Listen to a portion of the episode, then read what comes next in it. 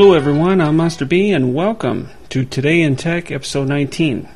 This episode was recorded on February 27th, 2010. And today I have an interview with Sigflup. Enjoy.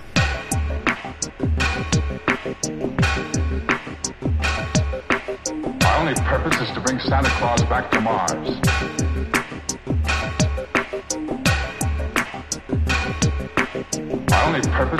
Santa Claus back to Mars. All this trouble a fat little man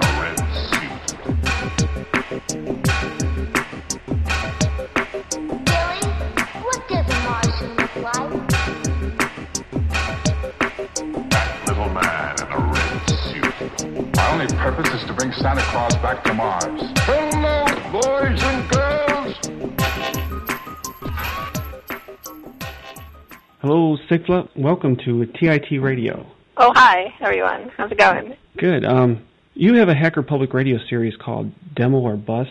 Um, yes, I do. Demo or Bust seems like it's geared t- towards someone that's already part of the demo scene. Could you explain to me and the TIT listeners what a demo is?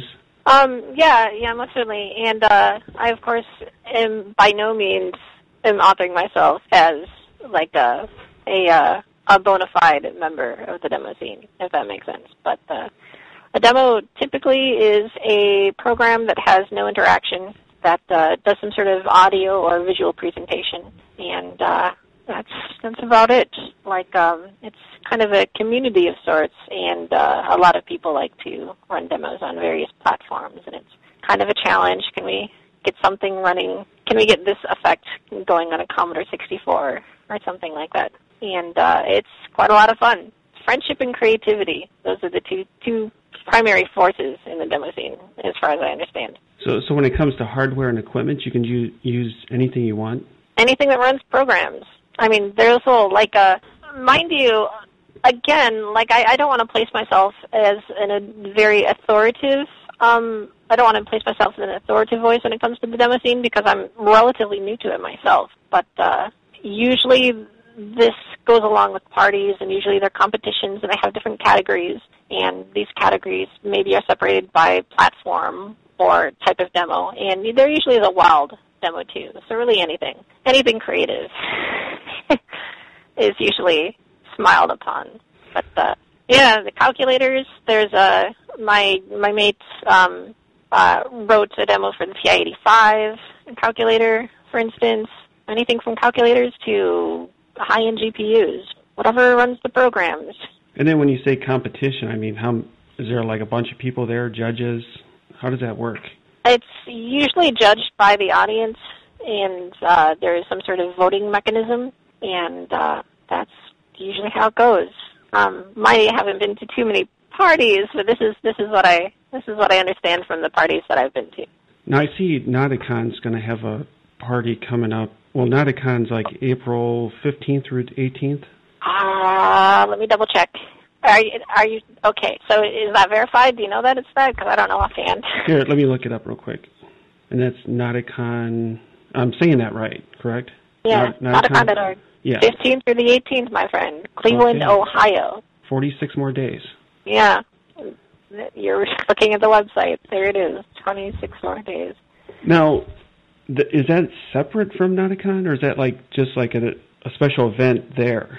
So it's all The, the demo competition block party is separate from Notacon, but but it is there. Like in spirit, it, it's separate, but it, it's very similar. There's a lot of um, cross pollination uh, when it comes to the audience and the participants. All the hackers go to Notacon, and all the demo people go to the Notacon as well, and then the demo people shine at, at block party, and the hackers kind of um, shine at the hacker part. So it's uh it's kind of like a sister organization, if that makes sense.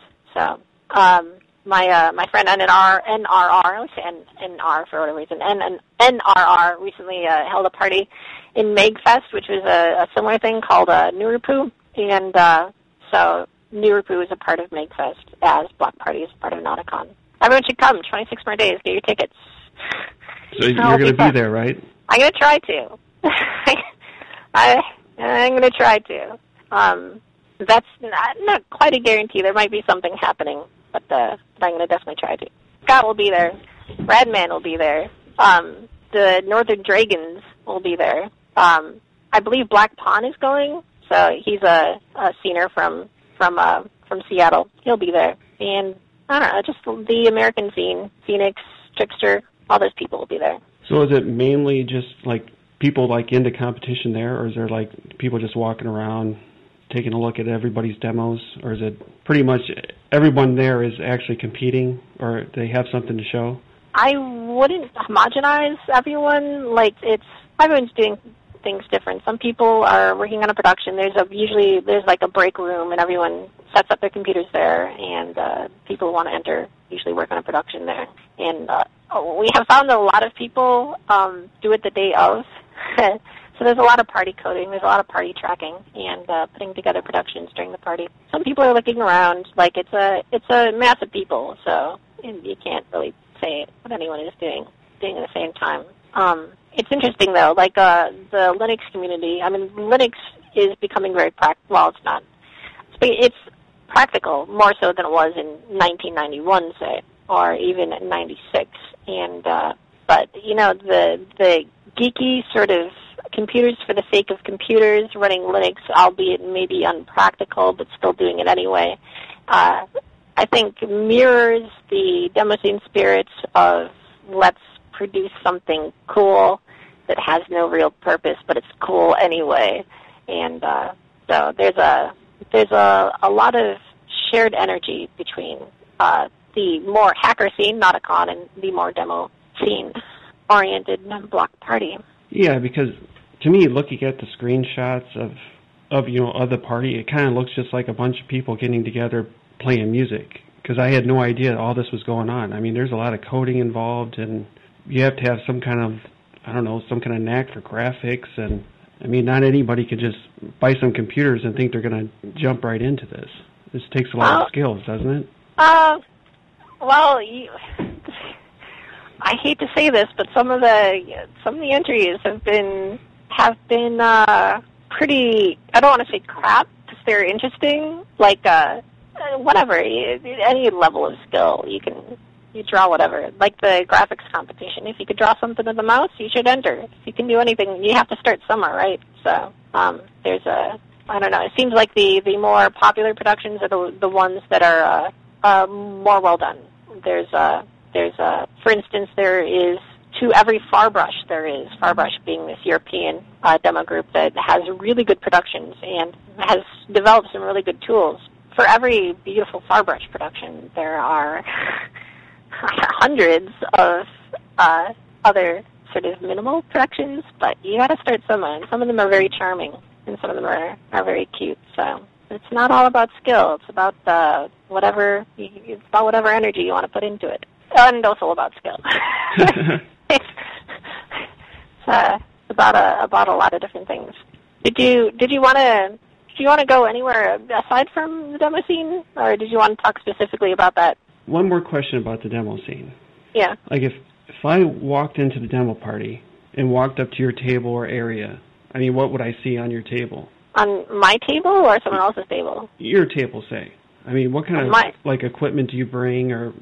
I usually bring my laptop. That's about it. Like there really isn't too much else that I'm gonna carry. So, like for me, like if you came last year, you probably would have seen me working on Sega Genesis code and uh, drawing a little bit have to put together a couple of effects there. But uh, if you go to other people's tables, maybe you'll see them tracking. There's a, it seems there's a big, pretty big tracker crowd there, and uh, so you'll see a lot of that. See people doing whatever they doing whatever they do. so uh, people using whatever tools, uh, albeit their own or others, uh, that uh, make interesting productions. So the Sega Genesis, you like to hack on that? I mean, is there other things you do with it? besides uh, make demos? Um, no, not really. Like, uh, I've noticed that in my own personal life, I uh, need to learn more discipline. And uh, I found that I will stick to something for maybe a few months. And the Sega Genesis, I kind of like, oh well, I don't know too much about the Sega Genesis. That sounds interesting. I'll learn about the Sega Genesis for for a little under half a year, and uh, wrote a library um, to facilitate programming on it and uh, a sprite editor as well as a patch editor for the sound chip that's in it, one of the sound chips that's in it, and uh, did a panel on it as well. Let me get you the URL to the panel if you ever want to watch it. Alrighty, I'll put that in the show notes too. All right, yeah, I'll paste it in the uh, the IC room once I get over to what the URL actually is. You can see my greasy face. I was very greasy during that presentation, but uh, that's aside the point. Right, that's a rather long URL. Hopefully you can see that. I got it. I'll put that in the show notes. I'll have to watch it later once we get off the call. Right, cool beans. Mind you, that I, I tend to switch a lot of terms. I've noticed that I, I tend to not think what I say, and so, like I, I think I said Nintendo a couple times instead of Sega Genesis, and vice versa. And sometimes I say bits instead of bytes. But if you think about it, like it'll probably, hopefully, come to you what I mean. But uh, it's not so bad. Just a minor crit- criticism of my own there. The Sega Genesis is uh, is an interesting, it's a real interesting system as far as systems are concerned. I mean, I I said the same thing about the Nintendo uh, when I was doing Nintendo stuff, but uh, I think for every system, I think it's interesting. But the Sega Genesis is is uh, one that I kind of grew up with, or at least my friend grew up with, and I would go over and watch him play video games, right? But uh, uh, the Nintendo not so much. Didn't have a Nintendo, but I had a Sega Genesis. Now, Um, is it Sega the one with? Does that have a CD or is that a cartridge? I had both. Buy just a Sega Genesis. You have a cartridge, then you have a Sega CD if you want, and that would be it, and a CD extension. Um, the uh, there was one for the the Super Nintendo as well, but uh, it was I don't think it was marketed very well, but uh, it's still it's uh, the systems were different back then, like the the video game systems. There were no frame, there wasn't a frame buffer or anything like that. There was a um, because the the hardware was limited on memory for video memory. Albeit the Sega Genesis had enough video memory for a frame buffer, but that wasn't the mindset at the time. Um, the hardware before that was limited by memory, where you you can't store pixels, so you have to store some representation of pixels. Typically, these are sprites and whatnot, so you can have maybe 32 by 32 sprites on the screen, and then store 8 by 8 sprites maybe a hundred of them somewhere else, and you reduce the amount of memory that you need to draw something. Albeit it can't be the complexity of it is not um, so complex that you can have per pixel sort of. It can't be per. It's like I don't know. It can't. You can't have it so complex that you can have a randomness per pixel. If that makes sense. But uh, the same thing with the same thing with the Nintendo. The Nintendo, of course, used sprites, and uh, it seems like we go through these paradigms right now. It was sprites before. Right now, we're kind of uh, in the sort of rasterization of triangles paradigm and GPU paradigm. Where this will go from from here, I don't know. Maybe real-time ray tracing is a paradigm or something like that for for graphics. Don't know. You can do all sorts of all sorts of neat tricks. You can. Uh, it had uh, horizontal scrolls and vertical scrolls and uh, a couple of back planes and a sprite plane and a, and a window and uh, and whatnot. A programmable interrupt per horizontal line, which is very nice, and uh, and stuff like that. I've um, been thinking about writing an emulator for the the Sega Genesis. I wrote one for the the, the Nintendo, and that was quite a lot of fun. And uh, maybe I'll pick that up again and uh, do one for the Sega Genesis.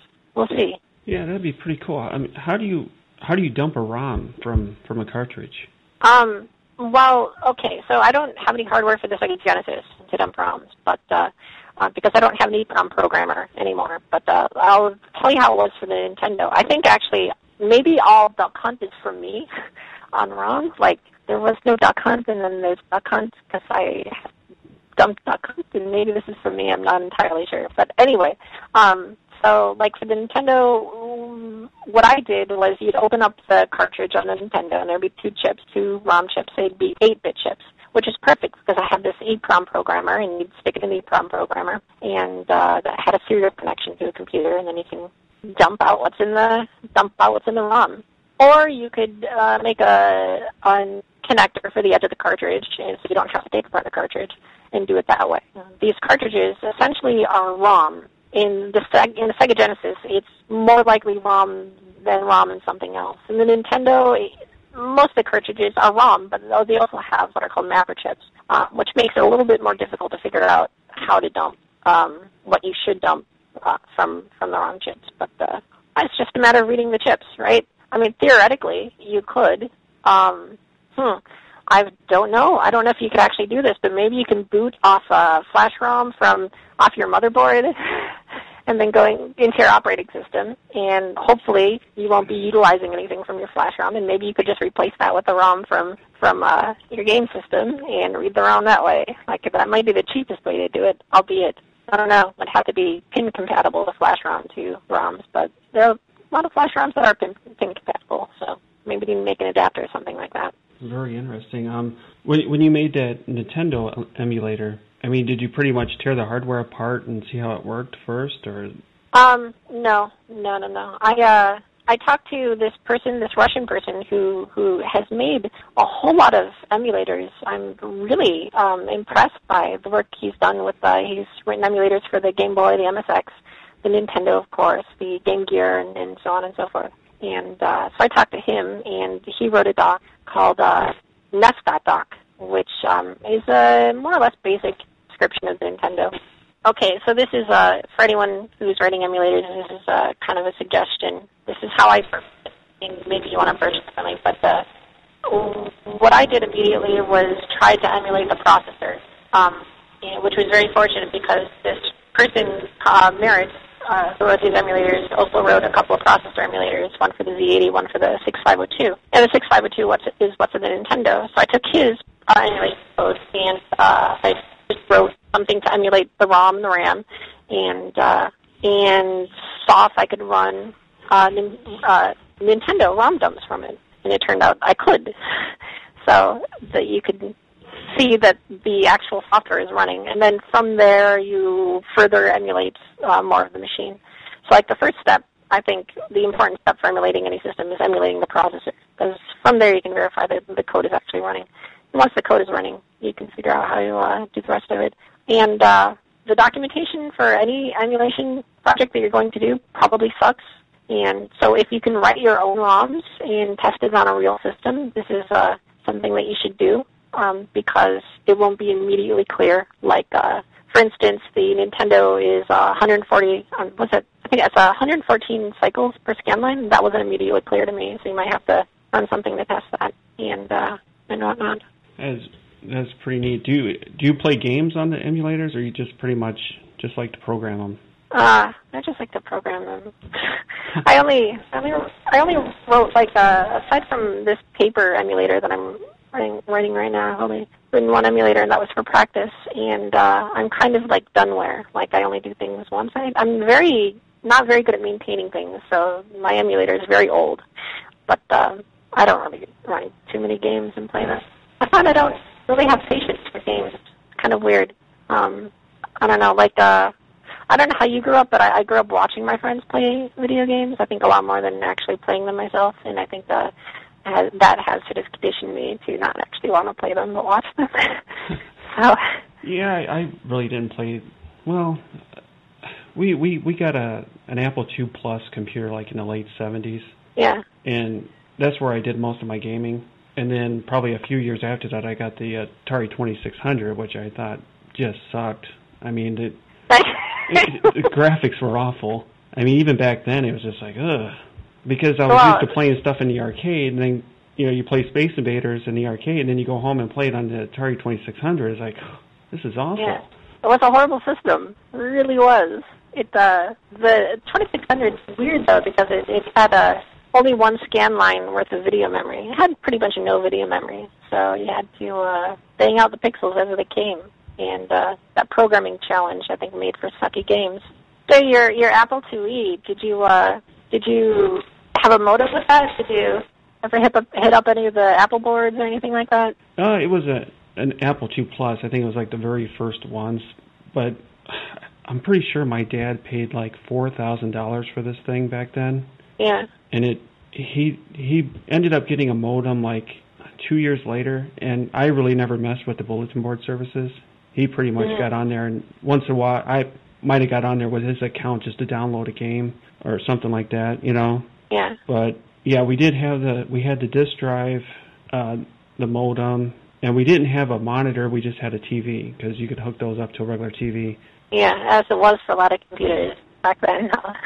I had a let's see here. Well, the first computer we had was a Commodore VIC-20, but that doesn't really count because I, for whatever reason, like I didn't take to it.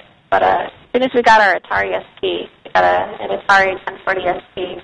That's when I started getting computers. Fortunately, we had a modem with us. We had a we had a, an Atari 1040 ST, and uh, uh, it was a, a pretty cool system. It was a pretty cool system. Um, it seems that there is a pretty big Atari ST, or at least there was a pretty big Atari ST demo scene, and I didn't know that at the time. Had I known, I probably would have been aware of the demo scene far earlier than I am now. Did the Atari have a disk drive? Oh yeah, it had a three and a half uh, floppy inch, inch disk drive, 720k as far as I remember. Had a 68k, so 16-bit processor, same processor that is in the Nintendo. I'm sorry, in the Sega Genesis, same processor that's in the TI-92 and 89 calculators. Um, same processor that's in a lot of a lot of systems at the time. And uh, it had a right powerful processor. Had a cheap ass sound chip, but that was okay because the processor was pretty good and you can produce some sound that way. It had a GUI, the first computer that I have seen with a GUI. Not too unlike uh, Mac OS at the time, I imagine. I don't know. It's a, it's a pretty cool computer. It wasn't it backwards compatible with like the old the older Ataris, or, or Um, not the 8-bit Atari computers. Uh, there was no backward compatibility as far compatibility as far as I know of. But um, because there was a, like a uh, gaming console after the 2600. I think it was the Atari 5200. Yeah, the Atari 5200. Um, actually, I just sold one of those. I, I used to have two for whatever reason. But uh, But that wasn't compatible with the Atari 8-bit computers. I, you know, I actually think it was. I think it used a POKEY chip and uh, used a lot of the same hardware. I, I forget what Atari computer it is most compatible with, but there's a particular model that is like pretty much just like that. I didn't really didn't really have the Atari computers. So I I don't not too familiar with those, but uh, I hear the 5200 was very similar to one of their their computer lines. Then our second home computer was a Commodore 64, and it had the disk Ah. drive, and it was. I mean, the disk drive was slow. It, it Yeah. could actually take 10 minutes to load up a program. It was horrible. We had a yeah, I, we, we had a Commodore 64 too, and there's this game that we used to play called Below the Root, and uh, our disk drive we had to hold it together with a with the pliers, and so whenever whenever we would switch screens, like you cramp your hand waiting for the screen to change while it loaded the disk. it's fun being nostalgic, huh? There's uh there's a lot of um it's uh, amazing how quickly computers change, and uh, the nostalgia of old computers is never lost on anyone who's experienced them because they have changed so much. It's not like, uh, oh, we have this cell phone and now we have this cell phone. It's like, no, things are completely different. But growing up, though, you like you see the system. You're like, how could anything get any better than this? yeah, yeah. I remember seeing Doom, and I'm like, oh my god, it's like I'm watching a movie. Holy shit! And now I watch Doom, and it looks horrible. Yeah, it's awful. comparison to real life. But uh, you ever have uh, Doom games or anything like that? Yeah, I think I still have them somewhere. Yeah. Um, have you ever like got the computers together and played Doom with your friends? Oh yeah, yeah. We used to Wow, play over the modem too. Yeah, you used to do it over over the modem. What what's uh? Did you ever play multiplayer games, or was it just the deathmatch between two players? We would just play t- like a two-player like team. Mm, okay. Uh, any more than that, it would just slow down too much. You know, you know, over the phone line. I mean, it was pretty reliable over the. I think it was 14.4k modem. Yeah, it's not much for not much for Doom uh, as far as the data that's sent for Doom. Maybe it's kind of dorky, sort of spitting out random facts, but uh, just kind of as an interesting side note, uh, a lot of the communication that was sent back and forth in Doom, um, if you just played with modems, was just the controller information. Each computer uh, was playing a multiplayer game, and uh, it was just like you had separate keyboards, right? So, Saying if you ever want to join in on another roundtable, you know, or join in on a roundtable, you're more than welcome to to call in anytime. Oh yeah, I'll I'll keep that in mind. Um, I think uh, actually uh, Lostnbronx is doing a roundtable on uh, this uh, sci-fi movie. Should we say goodbye and uh, stop this before we can't hear each other anymore? Yeah, we probably should. Is there anything else that uh, you're interested in hearing about, perhaps? Well, I think we covered a lot, and we've been talking for over 40 minutes, and the connection's kind of getting Okay. kind of crappy right now, so we should probably end it before we get disconnected. Yeah, I, I don't know how much you are hearing this uh, edited audience in the future, but it sounds pretty horrible. but uh, um, so thank you, I appreciate it, and uh, Tit Radio's for life, for All life. right. Thank you. and I'll talk to you later. All right, you take care. Thanks. Mm, bye bye. Bye. All right, another Tit Radio in the can. Uh, this is Terry once again from the Juiced Penguin.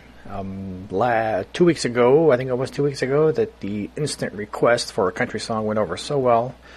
I'm going to play another one. This is a song by Bradley West called Slow Train.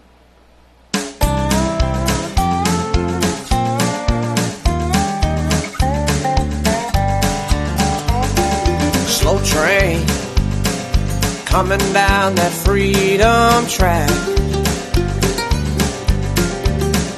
Slow train coming on down that freedom track.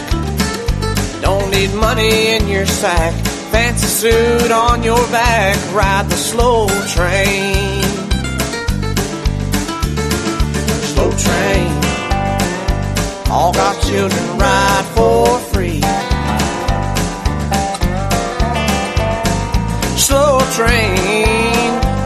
children get to ride for free. Don't need no stained glass recipe or a college PhD. Ride the slow train.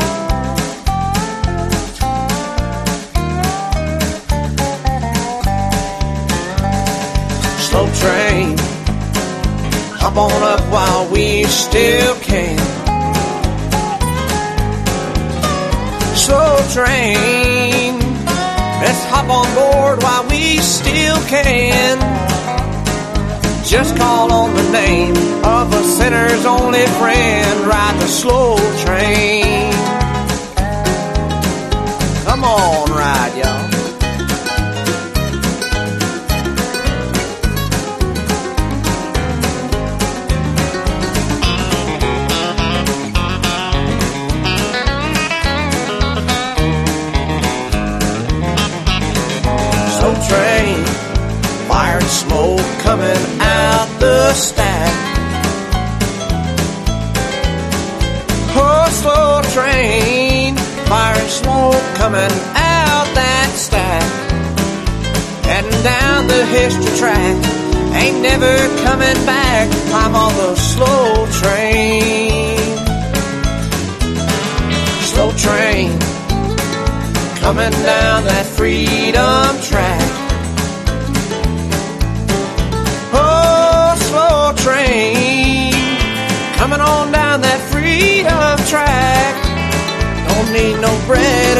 Sack, fancy suit on your back. Ride the slow train. Yeah, don't need no degree, theology or fame. Ride the slow train.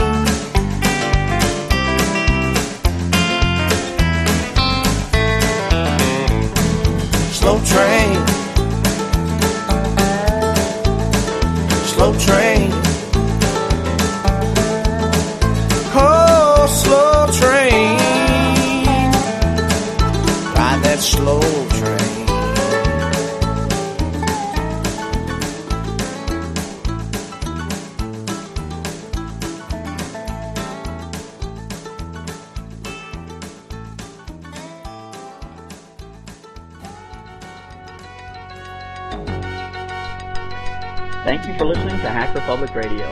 HPR is sponsored by Caro.net, so head on over to caro.net for all your hosting needs.